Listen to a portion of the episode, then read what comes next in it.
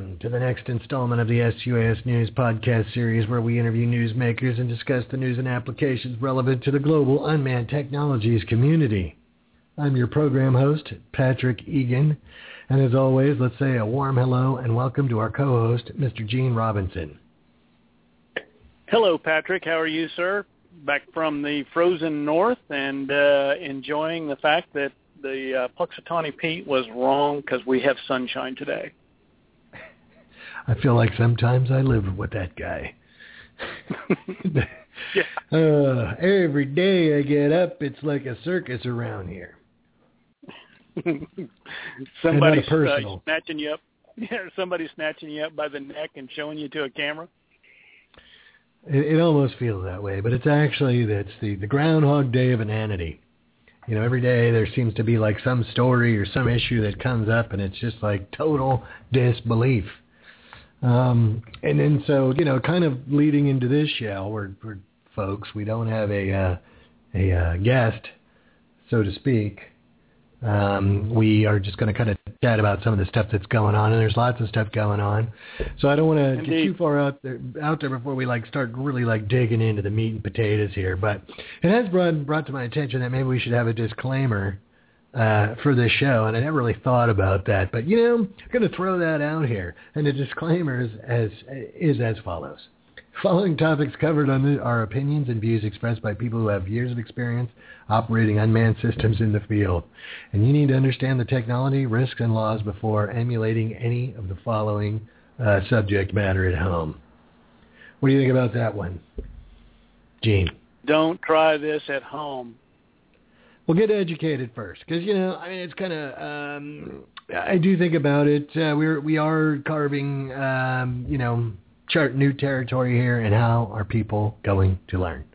But we'll get into that. All right. Now, first topic, and this is going to be like rapid fire because we're we're down on the 30 minute thing, and we got lots of topics. But the first okay. and foremost thing that I want to talk about, Gene, is I did see we got the new uh, episode of Drone TV has dropped, and it is the um, it is the prescribed burn, uh, the NIST burn, and I was hoping since you're in this, um, and you know, you're in this episode, but I think you need to give uh, people a little background about NIST and what you're doing also, because you know, when I talk to people about Gene Robinson, and they go, "Oh yeah, Gene, he's a he's kind of that SAR guy, right? He's the SAR guy." And I go, "Hey man, Gene's not only the SAR guy, Gene's also the NIST guy, and he's the NIMS guy, and you know, he's a couple of other guys. So could you please uh, talk about the episode, but then also give us a little give us a little, you know, what the NIST is doing, please." Okay, very quickly, uh, what the National Institute of Standards and Technology is doing is they are trying to determine what sort of exposure your home would have if you are in the wildland urban interface for fire. Uh, and that's kind of simply put, there's a lot of science to it. And as you know, if you, if you look at the map of the United States, there's some portion of the United States that's on fire at just about any time of the year. And the the economic impact of that is just staggering. So what we're trying to do is we're using unmanned aircraft to fly over prescribed burns, and we are actually trying to model how fire behaves. And I got to tell you, this is some of the coolest stuff that that I've done in a long time because it's really cutting edge science. And yeah, I was I kind of had a, a, a first hand view sitting in the catbird seat there uh, in Bastrop watching these fires burn as we were flying overhead.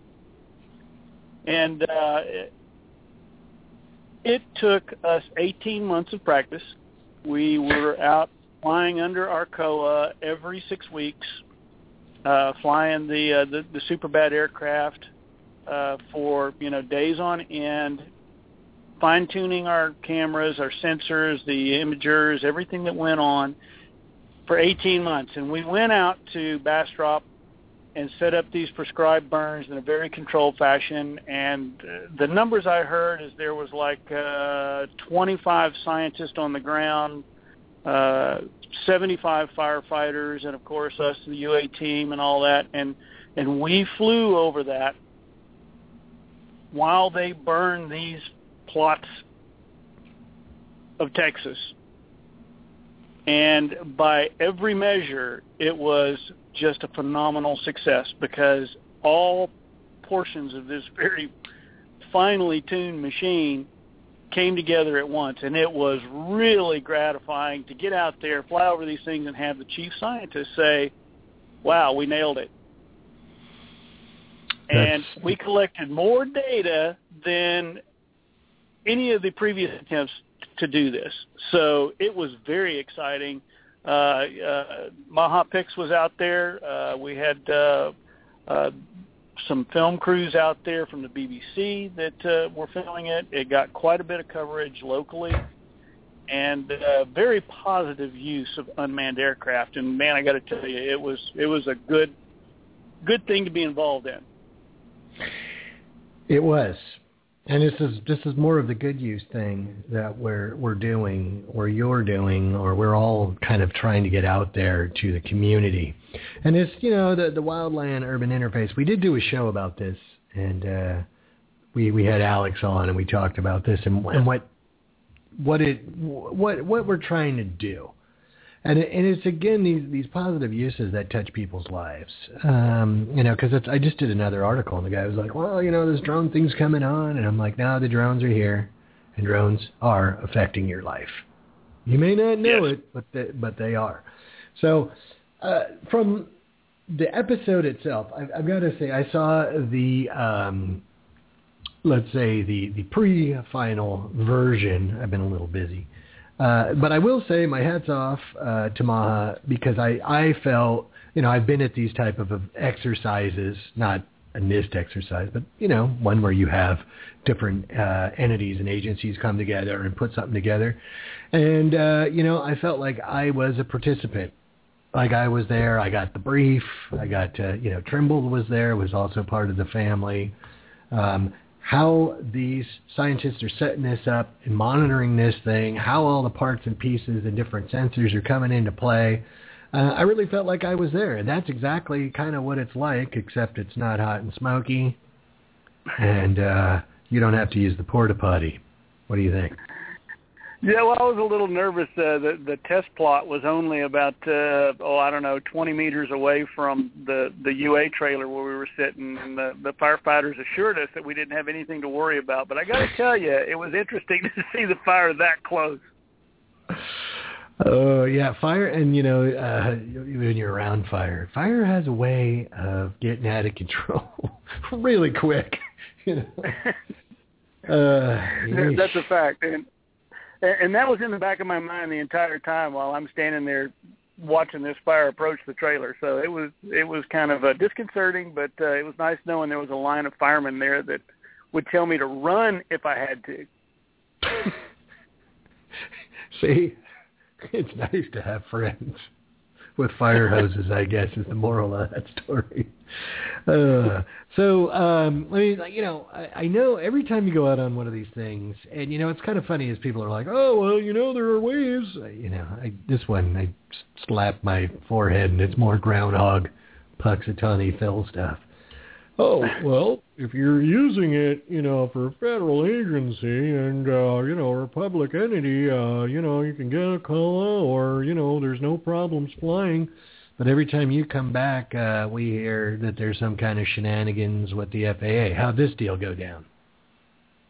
Uh, yeah, that was pretty interesting. We'd uh, we had done that last year. Uh, we had flown and didn't have any problems flying out there because we had uh, called for a temporary flight restriction, or actually we didn't. The Texas Forestry Service did, and uh, we went out there under the same premise. And uh, the Texas Forestry Service called for the the, the TFR, and uh, of course, you know, I guess my name is associated with the thing, and somebody up in the the hallowed halls up there went, whoa, whoa, wait a minute, what is he doing out there, and what are they going to be doing? And uh, the next thing we know, we we were halted, you know, for the morning of, and uh, with much wrangling and uh, cajoling, we managed to get our uh, COA extended to that area.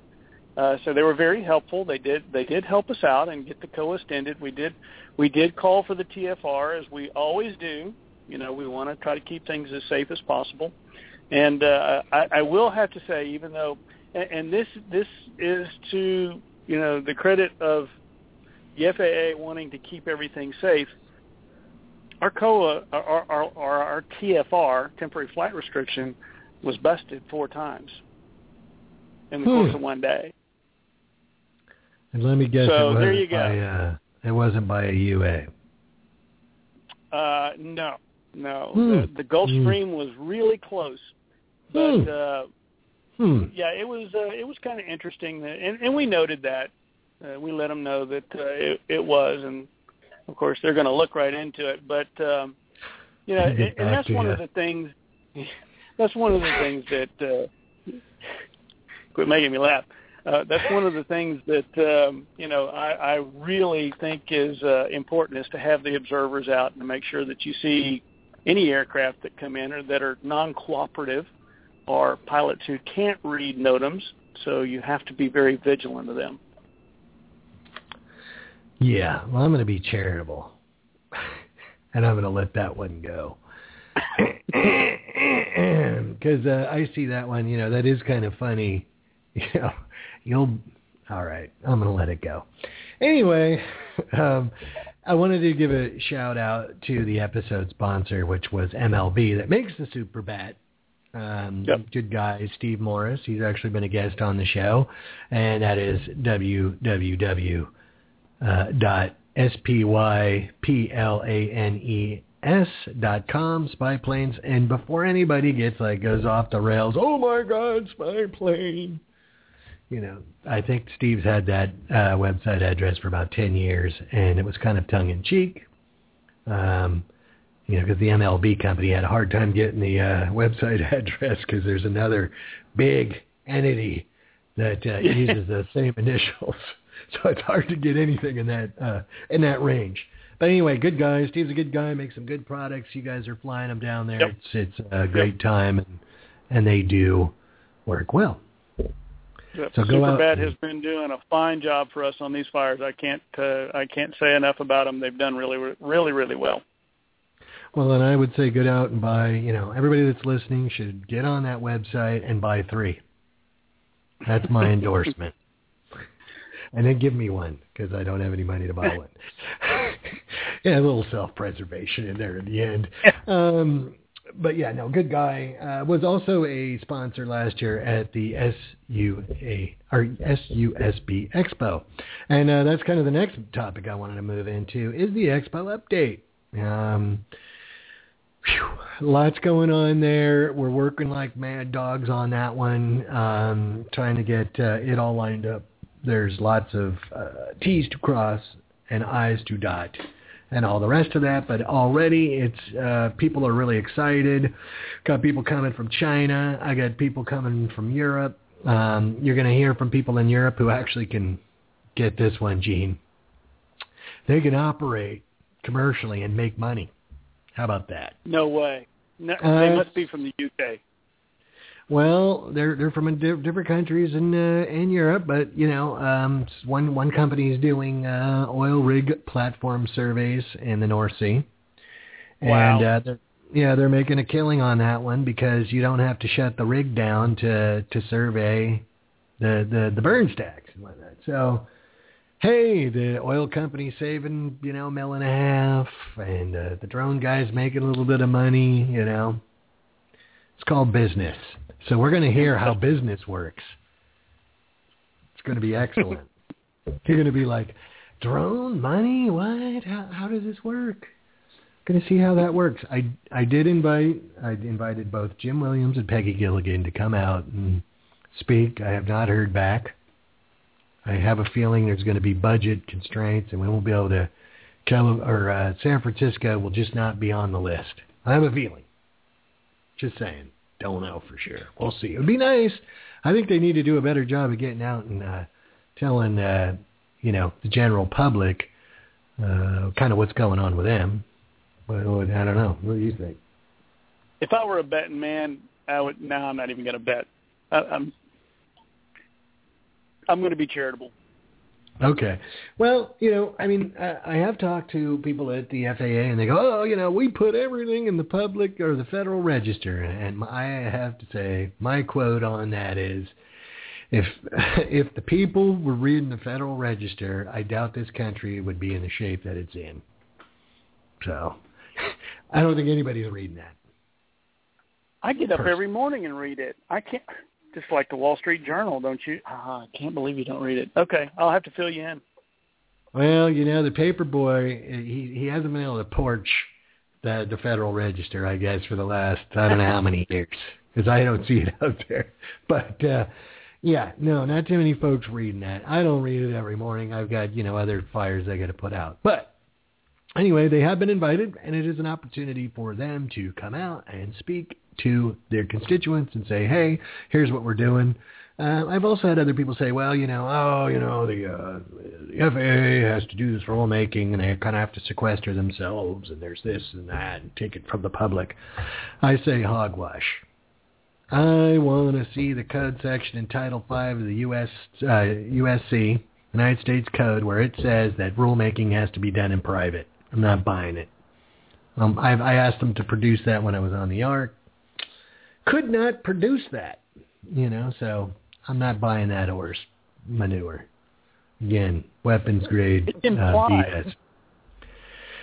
I don't know who's implying it. They work for the public, and the laws are, you know, supposedly representative government. But I don't want to get into that because people, you know, people it gets kind of sticky, and I'm not an attorney, and I didn't stay at a Holiday Inn, yada yada.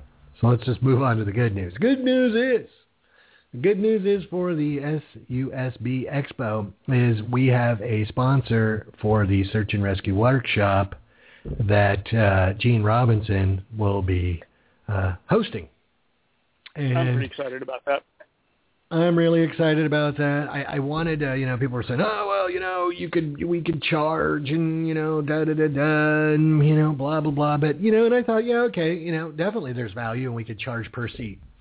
But I started to, you know, I took one step back and I thought about it. And it's like I, I didn't, I don't want, you know, we're going to try and do an AP workshop too, but what I don't want is I don't want people to think, oh, you know, be worried in the back of their mind that this thing's got to be financially, you know, viable.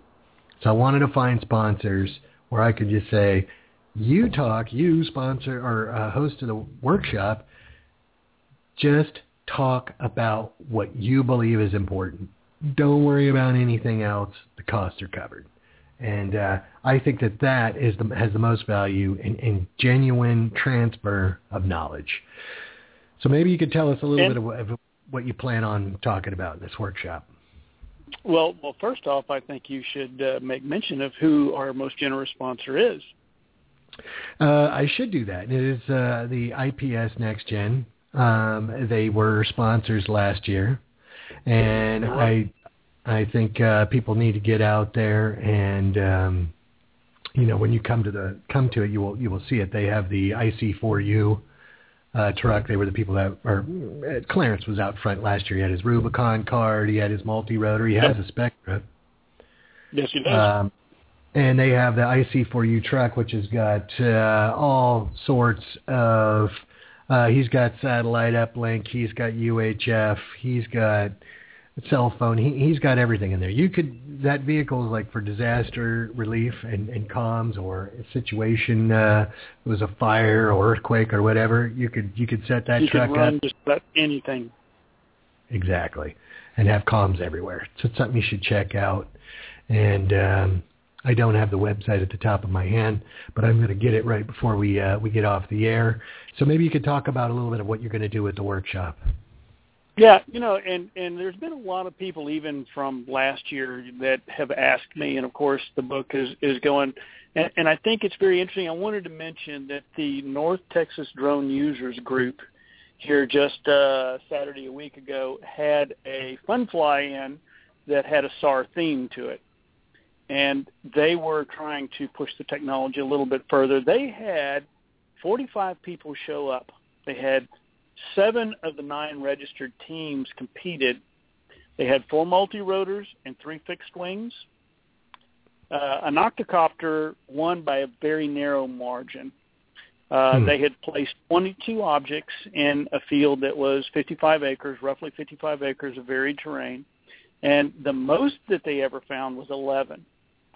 So I think everybody got a pretty good idea that, you know, not only you know, do you have to show up and you have to fly, but there's some other things that go on that help you find the objects that are in there. And that's some of the things that we're going to be talking about in this workshop. How, when you get out there, can you stay out there? Can you fly out there effectively? Can you use the data that you get? Because one of the things that they found is that they got more data in that Waxahachie field than they could process in a short period of time. Right. And that's another thing that we're going to be discussing. How how do you deal with all the data that you collect from your unmanned aircraft? I mean, it's such a big deal. We take it for granted because we go out there and we do it and we look at these pictures. But when you have two, three, four hundred images, the incident Yep. command will look at you like you've got a horn sticking out of the top of your head when you walk in with that many images. It's going to be, you know, show me the money. Where is it? What have you got? And you need to be able to do that. And that's some of the things that we're going to cover in the workshop. Bandwidth, uh, uh, what sort of cameras to use, uh, what to, softwares you can use, what software is on the horizon. Got some really exciting things on image analysis that are coming up that are uh, freeware, by the way.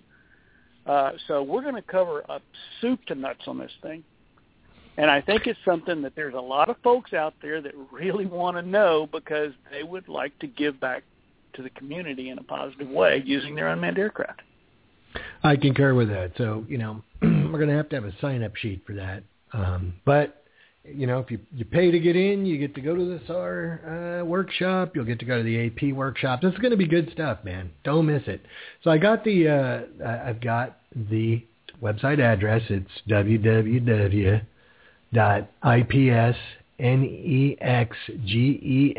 dot com. Go over there and check them out. Uh, they were gracious enough to uh, to uh, sponsor the SAR workshop. My hats off to Clarence and, and Dave out there. Thanks again on that one. So keep Yep, your eyes Clarence is a peeled. good guy. Yeah, he is a good guy. I like him. I want to do more stuff with him. He's uh, he's a good old boy. So I got to move on to the next one because you know we are we're already we're we're at about seven minutes out before uh, we're wheels up on this deal instead of wheels up. Go, off. go, go. Okay, the NASA UTM. Okay, that was the um, unmanned traffic ma- meeting uh, at NASA Ames. And I want to run through this real quick. Who was there? We had the old guard was there. Uh, Ted Wierzbanowski was there. He was a presenter at the show. Paul McDuffee, myself, and uh, Andy Lacher from MITRE, who might also speak about at the show at the expo about flying in unnavigable airspace. And again, the, the expo is about finding ways to make money or use this technology in positive ways. So we're, we're going to try and get him on. So anyway, um, the subject matter there, there was soup to nuts. It's a lot of stuff that we've heard uh, over the years, kind of some of the some of the same stuff. Uh, you know, people are thinking about tests and uses and things that this stuff has already been hashed. I was a little disappointed at that. Um, I will say that at the table that I was sitting at, it was me, uh, Ted, and Paul sitting there, and the, the conversation really centered around the center of the table with us and what was going on, and even people that are names that you hear all the time, companies or whatever, people don't have the definitions correct. People don't really understand even what they're doing. Uh, and I will say, I, one thing that I am noticing is there is a, a large gulf between, you know, it used to be all DoD people and aircraft manufacturers, your Boeing's, your Northrop Grumman's, you know, uh, those people, uh, and no commercial people. Well, Amazon was there, and the the the two ways that people are looking at this equation is black and white. Amazon, you know, we want thousands of these things and we want to fly them around and yada yada. Um, more on the DoD side, oh, we got to figure out some kind of demonstration we can do and take it like to some agricultural show, take it to a the HAI show, take it to you know some, which is not a bad idea. I'm not I'm not gonna I'm not gonna knock the ideas. It's bad, but when you when you look at that that kind of DoD style of oh well we'll take it to one group, you know that is going to take forever. Okay, it's going to take years and years to do it. Amazon did more for for drones than anybody else has done in the last ten years. I mean, uh, I, I was talking to Gus earlier this morning, and he was telling me that even uh, people in his neighborhood and people he talks to think that Amazon's actually delivering with drones. I've run into that myself. People people Yep. already believe that, that uh, Amazon's delivering, and there's no, there's no belly aching. I don't hear anyone belly aching about Amazon using drones. I've I heard a few uh, voices in the wilderness uh, when it first happened, you know. Um, but by and large, most people are like, "I'm cool with that. Send me my DVDs, please." So- I was just about to say, I wonder how many people actually ordered a CD hoping it would be delivered by a drone. and that you'd get to keep the drone. So you know, free drone with, and then you know the the other thing is they gave a statistic, and I I didn't really catch it right because I was a little disgusted, but something about you know it was either you know they're shipping fifteen hundred drones a month, or it might have been more. But that's through Amazon selling drones. I mean, the drone thing is is just they're here, so just accept it. Um, Yep. the other thing I want to talk about is one thing that I this was another Punxsutawney Phil forehead slapper, uh, leaving the NASA meeting, you know, and it was put out that you know the FAA needs data and you know it's coming, but they they still haven't figured out what data they need, and I almost I almost came unglued at that point. I mean. I just was like, "Are you kidding me? This it's ten years we've been hearing we need data, but we don't know what we need." I, as I recall, that was one of the first meetings uh, that we went to in, after Reno in Dallas. That that's exactly what they told us. They've been telling us that We since want we've data. been talking to them. Yeah, and that that was literally ten years ago. Exactly, but they still don't know what they need. I almost I wanted to throw up. I was so disgusted. And then people are like, "Oh, geez, that guy was kind of a hothead." It's like, oh, okay. I mean, I just don't get it. You know, uh, I think you know a lot of the old NASA guard was not there. That was a mistake um, because you know I was trying to tell people there. You know, there are new, a lot of newcomers, and and they're like, well, you know, we have to do these tests, and we have to talk to the FAA about equivalent level of safety. You know, okay, that sounds Mm. great, but we can't go shotgun style and figure and do all these tests. It's going to cost too much money, and it'll take too much time. I, I said, you know, when you're talking about an equivalent level of safety, does anybody here even know what that means? And you know, kind of daughters are kind of going around the room. I'm like, we're talking ten to the minus five, six, nine. Does anybody know what that means? And uh, they kind of look around and go, no. And I said, well, what it means is, because when I was on the ARC, we had a guy calc this out. And basically what it means is I would have to fly the Cracker Barrel for 200 years without any interruption and no failures. What do you, you know, I told him I'm taking vitamins, I'm drinking carrot juice, man, but I don't think I'm going to make it. Methuselah is not your middle name. No, you know, uh, I just don't think that's going to happen. So a lot of people don't uh, understand what's going on uh, with that. So I'm a little frustrated. You know, I looked at the other guys that were there. They're frustrated, very frustrated too, that this is kind of the same talk. Uh, talking about the lobbying efforts. People are talking about that and how come it didn't work. And then I'll tell you straight away why the lobbying efforts have not worked. Because what they are is the lobbying efforts of the DOD business plan being pushed to, to Congress and to FAA. Even people that are in the DOD sector are understand now, and like I've been saying for the last seven years, that that will not work. Even they're admitting, yes, this will not work. The other thing I was pushing at the meeting is, is that this community has got to get away from the extrajudicial killing machine, the predator and the reaper. We really need to tell them, here's your money back. We can't play with you. There's just no way you are ever gonna you're gonna cover the stink of uh, killing kids. Just no way. There's, there's no way you can do it. You can get around it. So we can't even play with them. The other the other thing is the test site takeaway. I did talk to um, you know there was several test site people were there, uh, and they said, well, you know we're here. We got this test site, small business. You could come on out and fly. And I asked, okay, well, you know, what's it going to cost and what do I get? And nobody's really solid on that yet. Uh, the FAA isn't really solid on what they want the test sites to do. And it looks to me like September of 2015 is just slipping away as we sit here and watch. Yeah. That's kind of what I'm seeing. So there's there's the good news from that meeting, and we're running long. But the next uh, next next thing I want to talk about is uh, I I wrote an article and I'm supporting um, I think it's AB 1327. Uh, again, I'm not on the page, but uh, it's uh, for the uh, use of drones in California and uh, by basically public entities. And I've had people beat me up on this. Yes, it's AB 1327, and they've been beating me up because it says that the police should get warrants if it constitutes a search. I believe that uh, that's okay. Uh, the public really doesn't trust the police uh, with with this technology, and I don't want to throw the baby out with the bathwater.